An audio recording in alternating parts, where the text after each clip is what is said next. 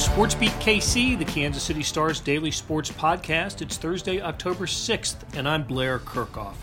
We're talking Chiefs today, and the topic is how do the Chiefs get better coming off their convincing victory at the Tampa Bay Buccaneers on Sunday night?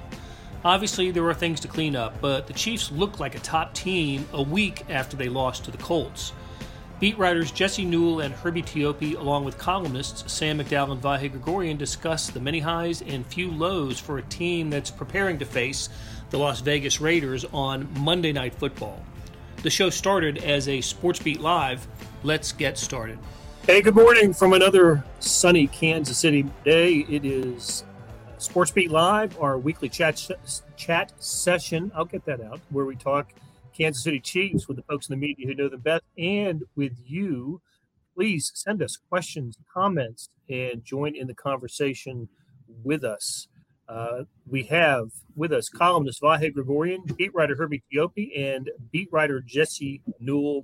Sam McDowell will be along with us a, a little bit later in the show.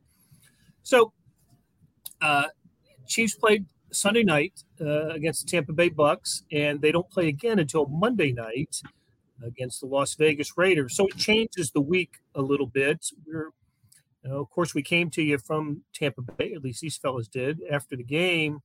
And there has not been a practice since then. Typically, in a normal Sunday to Sunday week, there would have been a practice, and we'd be preparing to cover the, the kind of the second practice. So, Herbie, just take us through on, on a situation like this. How does the how does the Chiefs' week change when they play on a Monday night? Well, they get actually essentially two days off, uh, you know, from Sunday. And, and Blair, say with me, it's back to back prime time games. Prime time. Hate prime time.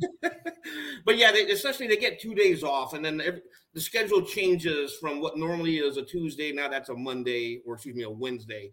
And so they'll begin practice on Thursday through Saturday because the, the schedule moves back a day. But you know, having that Monday night off after a Sunday night game, a primetime game in Tampa, that it's actually a nice mini vacation for them of sorts. Because Andy Reid said even after the game, you know, you, you watch some of the clips uh, of the post game locker room celebration. You know, he was he was telling the players, "You get two days off," and of course, all the players were cheering. For us, you know, it's the same old, same old. You know, we're just waiting for media access, which begins today. Yeah, I want to talk about that. Uh, it is different uh, for for the players and coaches, of course, probably for the players more than the coaches. They're they're grinding away all the time. But um, you know, and after the Chiefs win a game the way that they won, um, which was somewhat convincingly, but very impressively over a Tampa Bay Bucs team that had the NFL's top scoring defense. Um, you know, on this show, we, you know, we, we try to find the things that we really liked about the Chiefs' victory or or game, and the things that we didn't like. We spent a lot of time on Sunday night you know, in, into Monday morning talking about all that we liked, and there was so much to to, you know, to like about that game and what um, Patrick Mahomes did and what the defense did, and special teams had rebounded. So I'm trying to. I, I want to start today by asking you guys, Jesse. I guess we'll start with you. Um, what what, what nits do we have to pick from the uh, you know from the Sunday night game? And listen, a coach will say this all the time. We we've covered enough football, all of us, to know that after a coach wins impressively, after his team wins impressively, you know he's always warning us to you know there's plenty to improve on. There's plenty to uh, plenty to practice. You know, practice going to be intense uh, because uh, you know even though we just put 41 points on the on the NFL's top scoring defense. So just looking at what now that we've had a few days to reflect on what Kansas City did in Tampa Bay, what are some things maybe that uh, that we can look at for the Chiefs to spend some extra time in practice with? Yeah, I think there's a few things um, for the offense, not as much as the defense, but Offensively, we talked about outlier performances. You know, the Colts game was an outlier performance on special teams. You're not going to just give a team 15 points or 14 points, whatever it was that the Chiefs special teams did in that week. So you expect them to come back and be better the next week. The Chiefs special teams was better, but this outlier performance in this particular game was third downs, and the Chiefs did amazing on third downs. You don't take that away from them, but you also don't expect to convert 70% of your third downs in any given week. So again, just a little bit better efficiency on those early down situations. Some incompletions where there was still a little bit of miscommunication, a few times where uh, you know the receiver's not exactly in the right spots for Patrick Mahomes. He had to throw it away. That's kind of the minor stuff on offense. On defense, I, I will say there's probably a little bit of worry out there. Um, Jaylen Watson has had a great season so far. This was his worst game. Um, the Bucs flat out picked on him, uh, and they were using some of his bad technique against him on the sideline. They were isolating him. They were going after him. And Trent McDuffie's not quite back yet. You know, he's he's going to be out at least those four weeks with the IR injury, uh, the injury that put him on IR. So they need a better Watson this week because now once that tape is out there, other teams are going to do this. Honestly, Nick Bolton was not very good in coverage either, and Juan Thornhill was not very good in coverage. Uh, both of those guys, from some of the rewatch of the film, were not performing the roles as they needed to do to uh, get locked on some of those receivers that uh, Tom Brady found down the field. So I think much more on the defensive end than the offensive end. But once some of these, you know, cracks in the armor come about, other teams are going to try to replicate the same thing and use those weaknesses to their strength as well. So I think Jaylen Watson and then some of the coverage from Juan Thornhill and Nick Bolton underneath. Uh, those are some of the things on film that are going to stick out. Some of those, those are some of the things that need to get corrected before the exact same coming up against the Raiders in Watson's case, I'll say this: you know, like Tom Brady is a veteran quarterback, and and Blair and guys, we know when you think of veteran quarterbacks, they're going to go after rookies. So it's important for Jaylen Watson, as Jesse Newell was saying here, to have that short memory because rookie quarterbacks are going to get picked on uh, from veteran quarterbacks, guys like Tom Brady. Got to have that short memory. And look, this this is a week after he had a 99 yard pick six, so uh, had the you know the play of his probably the play of his life, and turns around and has to face Tom Brady. But one thing that I thought is interesting uh, that he's getting the reps over over Joshua Williams, a guy who uh, was picked ahead of him in the draft. What what is there? Uh, what what you know? Listen, I'm not saying everybody could have taken that interception that Justin Herbert passed, 99 yards, but but you know there were reasons there, that was a Chargers breakdown on, on that play as well, and, and and Watson was the right place, the right time, and took it back. But what, what do you think the Chiefs see uh, in Watson over over Williams, Herbie? I think it all started in training camp because in camp, if you remember, Joshua Williams was the guy who was getting more reps uh, at the with the ones outside of Jaylen Watson. And then Steve Spagnuolo, the defensive coordinator, said, "Hey, you know, we, we had to remind this guy. I'm paraphrasing here that you know you got to play faster. You know, this is the NFL." And even Watson said it, it took him an acclimation period where he had to start playing faster. And then it, he's a talent. You know, this, this is a guy drafted in the seventh round, and a lot of you know, I thought he should have gone higher. You know, when you look at a lot of the draft projections nobody thought he was going to be a seventh round pick. Even Watson was saying he thought he was going to go higher than the seventh round pick. But he, he is a player that the Chiefs really like. It took him a while, it, it, but he finally settled in in training camp where he was able to overtake Joshua Williams, uh, probably with a little more prompting from Steve Spagnuolo to play faster. And, and now you see where he is now. And I not kick this to Sam, but I think part of this too, you have to realize when we're talking about Watson is L'Jarius Sneed has had such great production so far in the slot and on the inside and, and rushing out of that. So you're sort of putting your rookie out on an island there. And I think that's why the Chiefs drafted Trent McDuffie is to basically say, hey, we believe in this guy. We're going to have him lock down that one side potentially move pieces that way. So it's not an easy assignment for Jaylen Watson, but again, some of the technique things that he broke down with, uh, probably we haven't seen from him in previous weeks. And again, we could see from some of the production from the Tampa Bay guys that uh, they were picking on him and they were picking on him pretty good. So it's something that needs to be shored up. And or you move to your next option of Joshua Williams and see if he can give you better production. But again, this is not a failure of the season from Jaylen Watson. I'm not saying that at all. I'm saying in this particular game, the Bucs picked on him and they picked on him with good success. What do you guys think of this stat? I um, I, I, I, wish I had written down where I saw it on Twitter. Um, I just you know scrolling through my you know, my, my Twitter account and, and and this caught my eye. And I'll have to if anybody remembers, if they saw it and remembers, please give this person credit. But I thought this was pretty interesting that seven times in Patrick Mahomes' career he's faced the the number one ranked scoring defense, and he's six and one in those games that's pretty impressive. I don't know if anybody else saw that or, or we can f- credit uh, who who put that out there. It may have been NFL Network. I don't know, but that's that's a um, that's a pretty heady stat for for Mahomes. Um, uh, it, was we we listen. Same quarterback that you know that, that had some issues against uh, that led an offense that had issues a week earlier against the Colts, but there's something about going up against a really good defense that seems to bring out the best in Mahomes. Yeah, yeah, Blair. It's a, go ahead, Sam. Well, I think it's as much an Andy Reid stat it is a Patrick Mahomes stat. I mean, I, I think Andy Reid sort of, you know, holds some things back um, for for games that he knows are going to be the more difficult ones. And I think the third down stat that Jesse referenced earlier, I'm con- converting 11 of your initial 13 third downs, which is when the game was was won, is is indication that Andy Reid had a really good day. And we all know Andy Reid did not have a good day the previous week against Indianapolis. And I think he lacked creativity. And I think part of the reason he lacked creativity is he was holding some stuff back to use, particularly against Tampa. You know, Jesse went over this this this play with Brett. Um, I never can get the pronunciation of Brett's last Tavo. name. Tavo. Tavo. But um, you know, the Marquez Valdes-Scantling play was a good example of that. He hadn't used that play yet.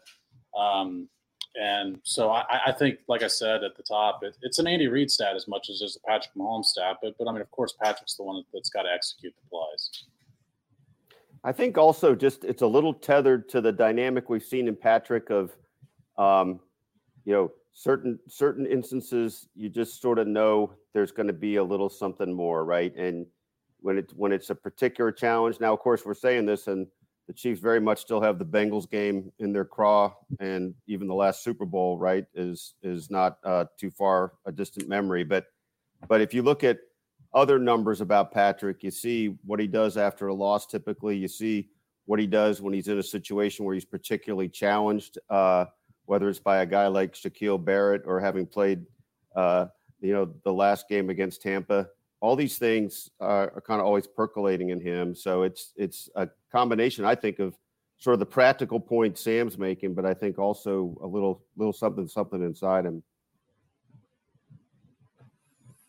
He, uh, uh, he, I thought the Tampa Bay game was easily his most creative game of the season. He's had creative games and certainly creative moments, but I, uh, not just Mahomes, but the offense in general. Didn't didn't Andy Reid say on Monday that the uh, that swing pass uh, to uh, one to was it was it uh, MVS was was something that they had not run or that was a new play for them? Yeah, yeah, that's, that's what he said. Yeah, yeah, and and the, the one that that you've talked about the 11 for 13 on third downs, the fourth down play that that turned out to be the incompletion to Clyde Edwards-Helaire. Uh, I hadn't seen that, um, and it was a, a brilliantly called play. Uh, pass was a little bit high, but MVS has to make that catch, or uh, uh, Clyde Edwards-Helaire has to make that catch. So um, I just I, would seen a couple things that that I hadn't seen, which which supports the idea that he that Andy Reid was you know, either holding things or ha- hadn't used the entire playbook uh, and pulled it out for Tampa Bay. Clyde does need to make that catch. I, I will say I, I, I don't have it right in front of me. Of course, I thought it was a little bit of an awkward angle, kind of coming over the head at, in a in a short range, but he's got to make that play. And Blair, to your to your bigger point there, um, and and again back to what Sam said, there there was a creative element to this um, that was just on a different tier than uh, the week before, and I think that's something that Andy needs to ask himself about a little bit, to be honest with you. I mean, it, it I know you want to not show everything all the time, but it's not like the Colts game was a preseason game. I will. I, I want to mention this. Clyde had caught every other pass this season, so his obviously his pa- pass catching skills out of the backfield were better than any others, any other back in the NFL. Going back and rewatching that, I will put a little bit of this on Patrick Mahomes. Uh, sometimes he just gets a tendency to not square himself up. You know, he, he makes so many throws, so many off kilter. When there's an easy one, set your feet, throw the ball over the top. He could have lobbed that thing out there. I mean, that thing, there's no reason that ball just can't float into CH's hand. So I'll give a little bit of this to Patrick Mahomes as well. That was a kind of a tough catch with a tough angle with this. I, I do want to say this too with the offense in, in regards to it you know, part of this might just be we heard Andy Reid talk Monday very openly, I thought, about how him and Eric Bieniemy went through the playbook and kind of went through everything after the Colts game and said, "Is this working? Okay, no, going to throw it out. Is this working? Okay, uh, maybe keep it. You know, that sort of thing. But then try new things. part of this could just not just be, hey, Tampa Bay, you know, saving things for them. It could just be, hey, we don't know exactly what this team is good at yet. You know what I mean? Like, how are these pieces going to fit? We think we know in preseason how they're going to fit. We think we're going to run these plays that's going to benefit what this team is, but you don't know for sure. And so I think the Colts game allowed them to maybe pivot a little faster to say, hey, let's do some pin and pull runs. Let's do some runs under center. Let's get more physical with the with the offensive line instead of these zone plays that are out of RPOs and do different things that maybe, you know, move away from the things you thought would work that weren't working and move towards things that now are working with this offense. So I think it can be kind of both hand in hand. But I do think maybe the loss of the Colts opened the eyes up a little bit more. Sometimes, um, you know, winning can kind of keep you on the same path. Losing can kind of make you a little bit more easy to change. And, and I think we saw some change from the Chiefs this week, maybe not even just from a one week variety, but from a multiple week variety to say, hey, they can run some of these run plays and do them with success in multiple weeks and be more of a staple of the offense to come. Let's take a break. We'll be right back on SportsBeat KC. Hey, this is Blair. There are several ways to access the Star Sports section. Let me tell you about a couple of them. There is Sports Pass. For $12.99 a month, you get unlimited digital access to all of the Star Sports content, including beat writing, columns, features, pretty much everything we write. The deal renews monthly until you tell us to cancel. For $159.99 a year, you get everything the Star has to offer digitally, including sports and the e edition. Go to kansascity.com and drop down to the bottom of the page where it says Start a subscription for more information. Your support has never been more important. As always, thanks for reading and listening.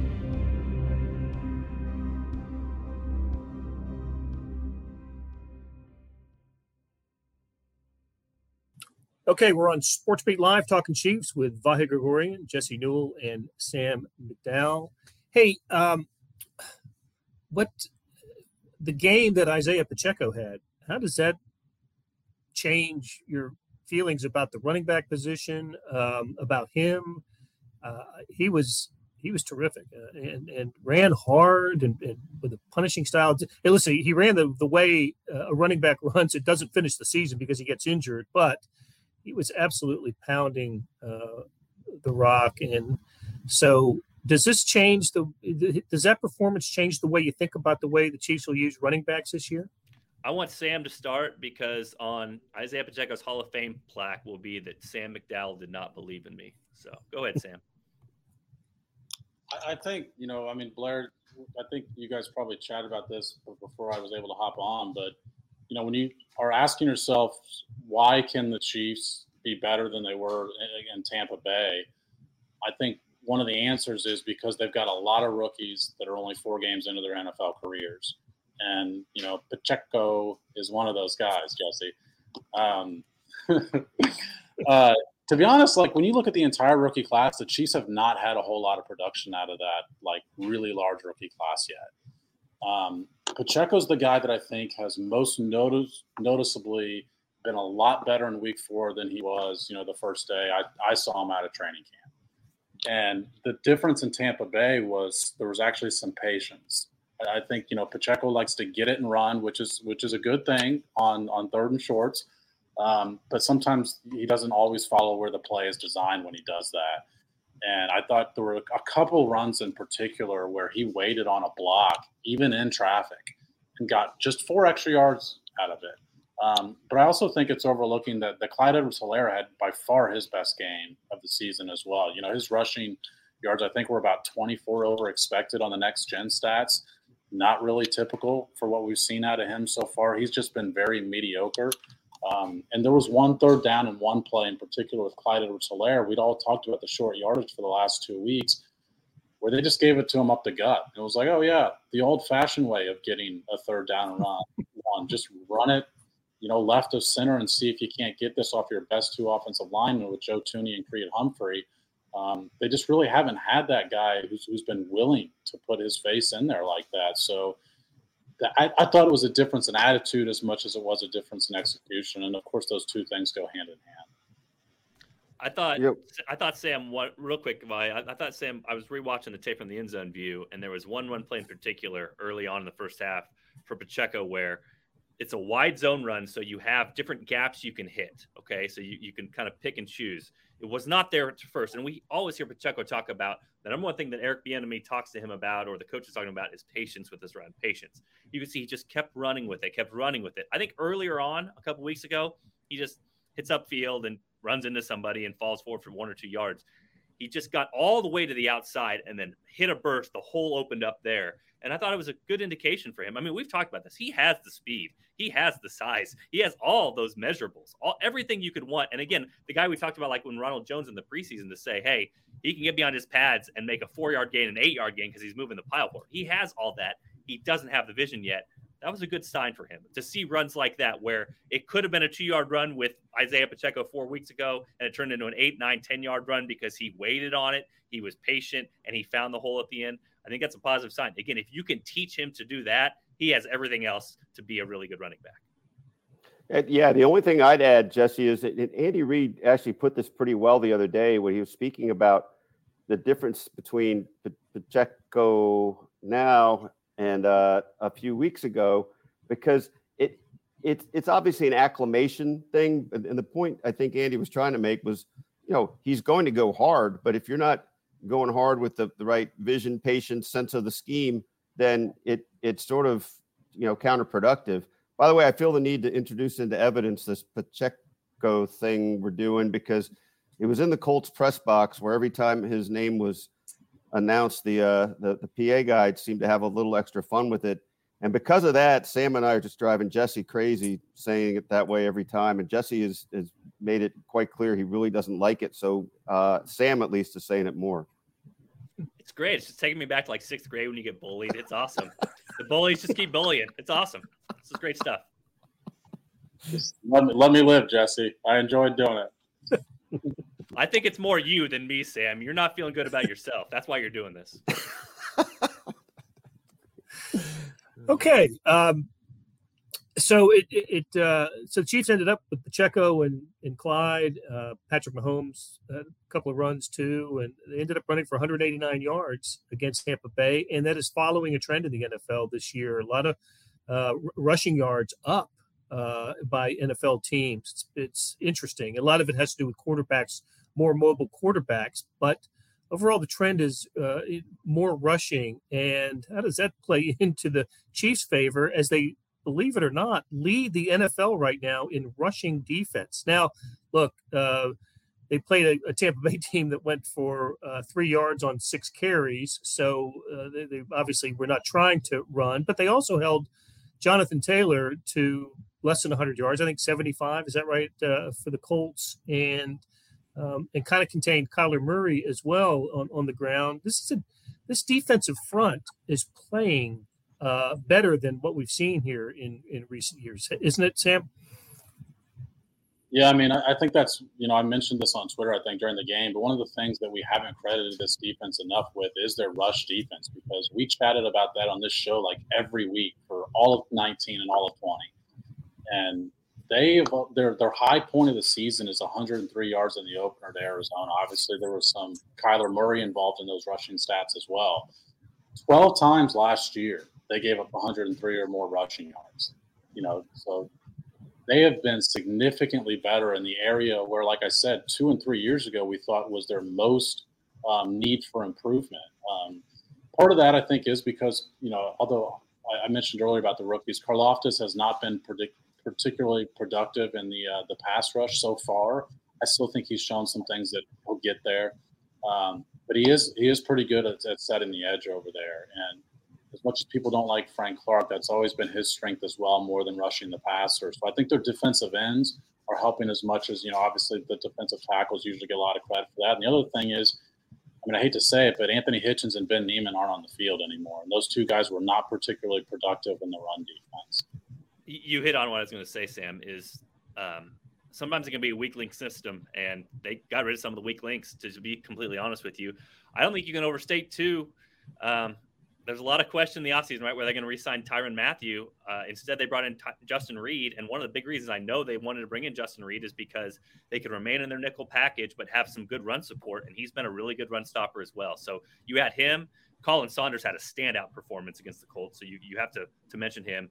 Chris Jones has just been a beast. He probably has performed so far better than Aaron Donald, uh, which is something we should mention too, because like if you're performing at or around the level of Aaron Donald so far this season, uh, that definitely should be brought up. And then, you know, I just mentioned Nick Bolton, the the Bucs picking on him in pass defense, but Nick Bolton is better than his predecessor when it comes to run defense, and he has snuffed some of that stuff out, especially against the Bucs. He got in there, uh, had a tackle for loss, and he's had a great start to the season so far too. So I think you've replaced some older veteran players with some younger ones who are frankly just better, and uh, that this is the result so far, and it has been impressive to watch the Chiefs play run defense.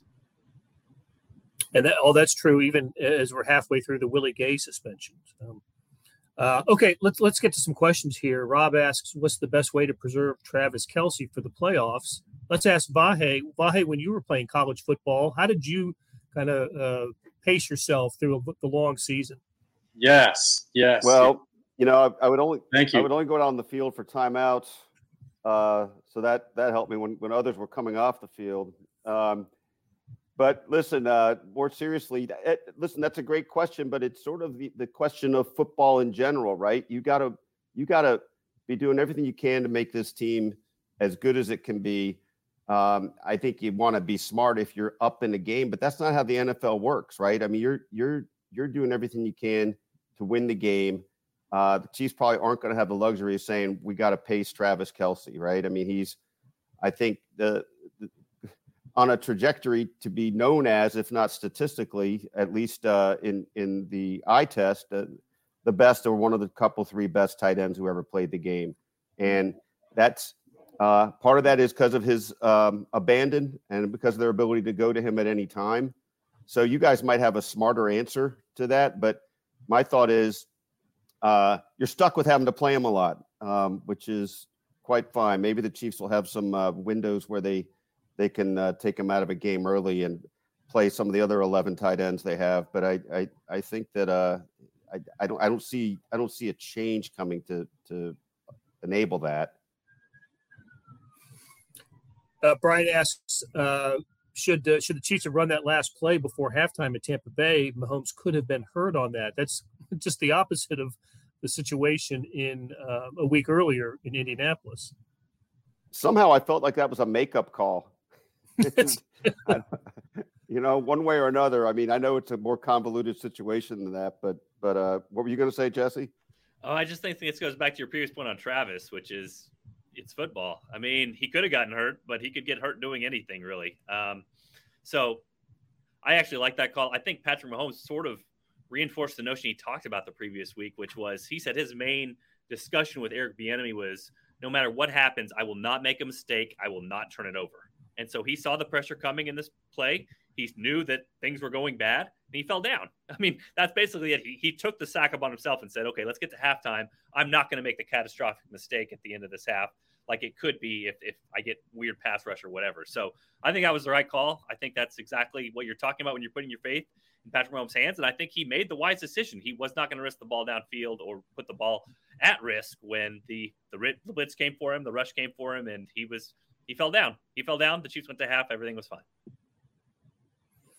John asks, "What's going on with Ronald Jones? Maybe trade later."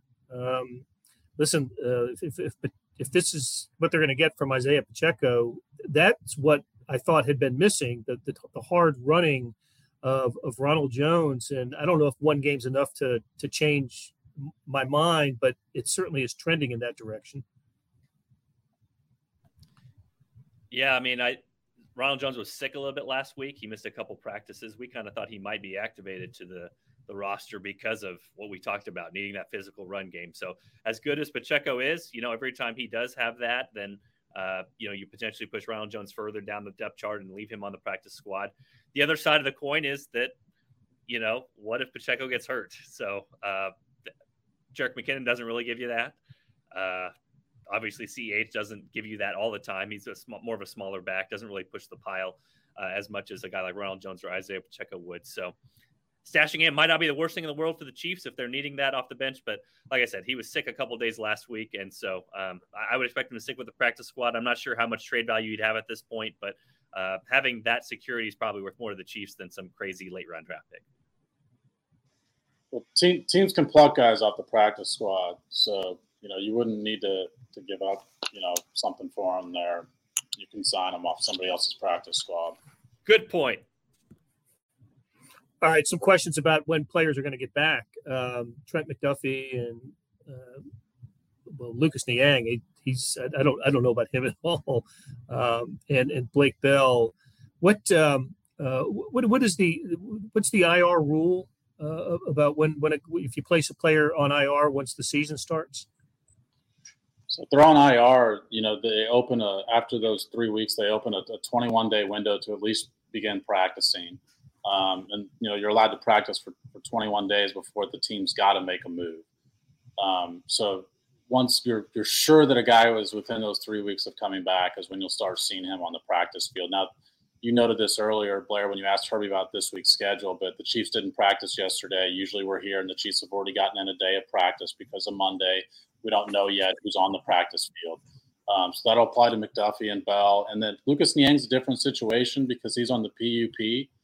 Um, so his, uh, I believe that the Chiefs are have to make a decision on. Um, I think it's in the next two weeks about whether or not he's going to be on the he's going to be out for the year, or whether they do plan to activate him off the PUP because you can't stay on the PUP all year. The reason he's on the PUP is he never appeared in training camp for practice. You know, he's not practiced at all since injuring his, his knee in a, in a pretty significant way last year in the regular season game in, uh, in Cincinnati. All right, guys. I wish we had more time. We didn't spend any time uh, on the next opponent, the Vegas Raiders, and uh, got their first win last week against the Broncos. I, I, don't, I don't know why the Raiders were slow coming out of the gate. They, they've got some talent over there. Um, Josh McDaniels, of course, is the coach, uh, but uh, maybe uh, uh, we're not going to do another show before uh, Monday night, but we will come to you Monday night around midnight as we did last Sunday. I know we're all looking forward to it. Um, so until then, for Monty Davis and George Howard, our producers, thanks to Vahe, Jesse, Sam, and Herbie, and we will talk to you again after the game on Monday night. That'll do it for today. Thanks to our SportsBeat KC production staff of Monty Davis, Randy Mason, George Howard, and Jeff Rosen. Tip of the cap to Vahe Gregorian, Sam McDowell, Herbie Teope, and Jesse Newell for sharing their Chiefs insights. Morning Sports Edition had complete coverage of Mike Matheny's firing, along with all the baseball, NFL, and college football news this morning. Go to liveedition.kansascity.com for more information. Thanks for listening, and we'll be back soon with another Sports Beat KC.